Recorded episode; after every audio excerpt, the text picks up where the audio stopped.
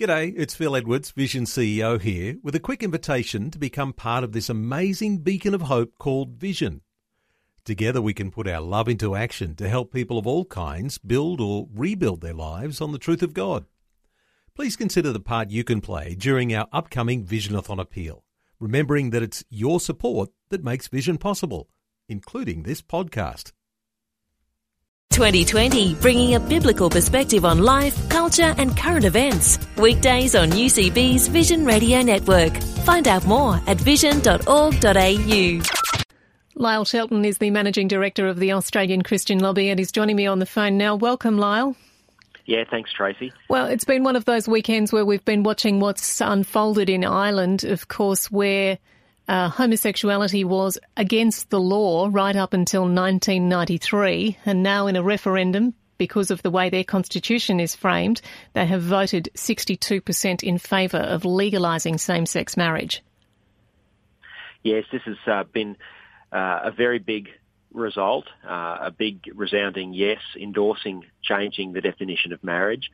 And uh, it, it really just shows how far our culture has shifted, how far the culture in Ireland Uh, has shifted in a very short period of time uh, with uh, mainly young people, um, supported by the media, supported by all the political parties, and about sixteen million dollars of uh, U S outside money uh, has carried this, resolu- this referendum resoundingly.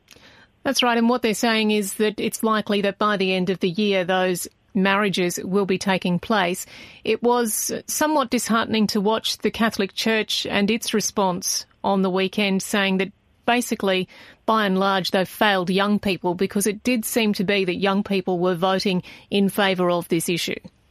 Yeah, that's right. Um, the Catholic Church in Ireland has had uh, a massive blow to its moral authority in uh, recent years. Uh, the sex abuse scandals there, um, whilst they've been terrible here in Australia, uh, have been far worse over there, far more widespread amongst the uh, Catholic uh, orphanages and institutions, and uh, that that has um, scandalised the nation.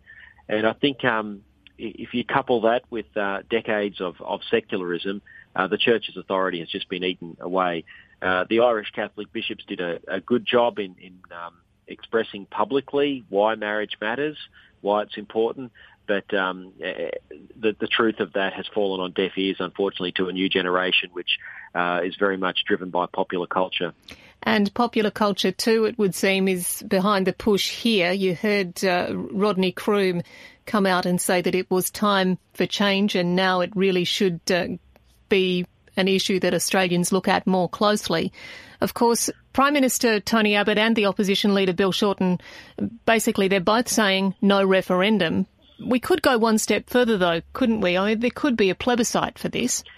Yes, that, that's right, Tracy. And um, I think what the Prime Minister and the opposition leader are saying is probably right. Um, unlike Ireland, as you said in your introduction, um, marriage isn't um, a constitutional issue, or its definition isn't necessarily constitutional, um, as it was specifically in Ireland, and that's why they needed a constitutional change. But we could have a plebiscite, and, and we have the mechanism for this uh, in Australia to, to hold a, um, a national plebiscite, which is like a vote where uh, the people could express um, which way they would prefer to go. And then that could inform politicians as they then make a final decision in the parliament. And uh, I think that's what's needed here. I, I think that would take a lot of the heat out of the debate in the parliament.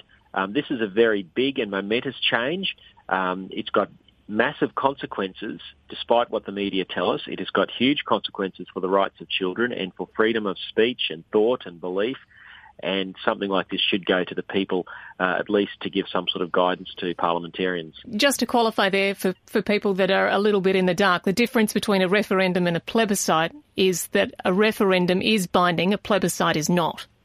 Th- that's right, Tracy, yes. Um, and but uh, a plebiscite can be a very useful guide, and um, we have had plebiscites uh, in the past. There was a plebiscite uh, about the national anthem uh, back in the uh, seventies.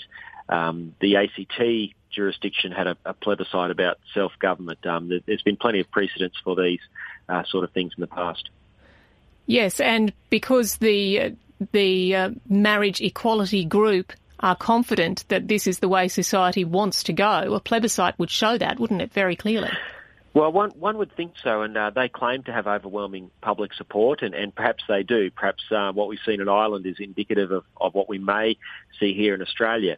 But uh, I guess um, my pushback on all that is we've not had a very mature debate about this issue, and uh, constantly we're told this has nothing to do with children. Uh, marriage has everything to do with children. Sure, some marriages uh, don't Uh, produce children, and that's and that's um, there's nothing wrong with that. Uh, there, there's infertility. There's there's a whole range of issues, uh, but essentially the idea of marriage uh, is that, um, or the idea of the government being involved in marriage is that the next generation can have some sort of um, link to its mother and father. And uh, if you change the definition of marriage in law, you are saying that uh, a child's uh, natural mother or father doesn't matter, and that we can socially deconstruct that. Now, I think that's an enormous injustice to children, and um, I think that's where the debate needs to head. And, and um, previous, you know, opinion polling has shown seventy-three percent of Australians think a child should, wherever possible, have a mum and a dad. Well, let, let's start talking about that before we um, rush into changing the definition of marriage and entrenching in law Uh, this injustice for children. You know, you mentioned a little bit earlier about the amount of money that was poured into this campaign, some sixteen million US dollars. That is a lot of money. Where is that essentially going to come from if we go down the same path in Australia? Well, I, I think um, if we have a plebiscite here, we should um, have a prohibition on overseas money coming in.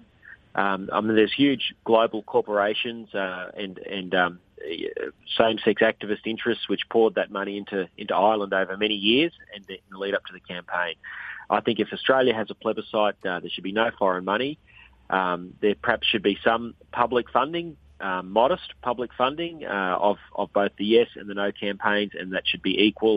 And then any other campaign money should be raised um, locally uh, from supporters of, of each of the causes.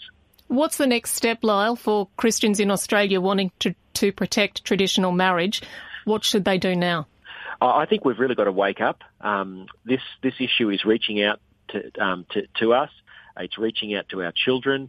Um, it's uh, it's a massive um, change, and we need to start talking about it and advocating for what the real meaning of marriage is, and start uh, telling our young people uh, why marriage is important, why its definition is important, uh, why um, changing it would create a situation where uh, you have to provide open access to surrogacy for two men to get babies. Uh, that means egg donors, it means carrier wombs.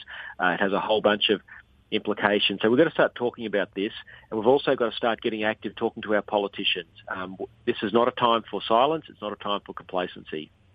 It's Lyle Shelton, the Managing Director of the Australian Christian Lobby. Lyle, thanks again for your time on the phone today. Pleasure, Tracy. Thanks for having us. Like what you've just heard? There's more great podcasts, or you can listen to us live at vision dot org dot a u. And remember, Vision is listener supported. Your donation of any amount will help us continue connecting faith to life. Learn more or donate today at vision dot org dot a u.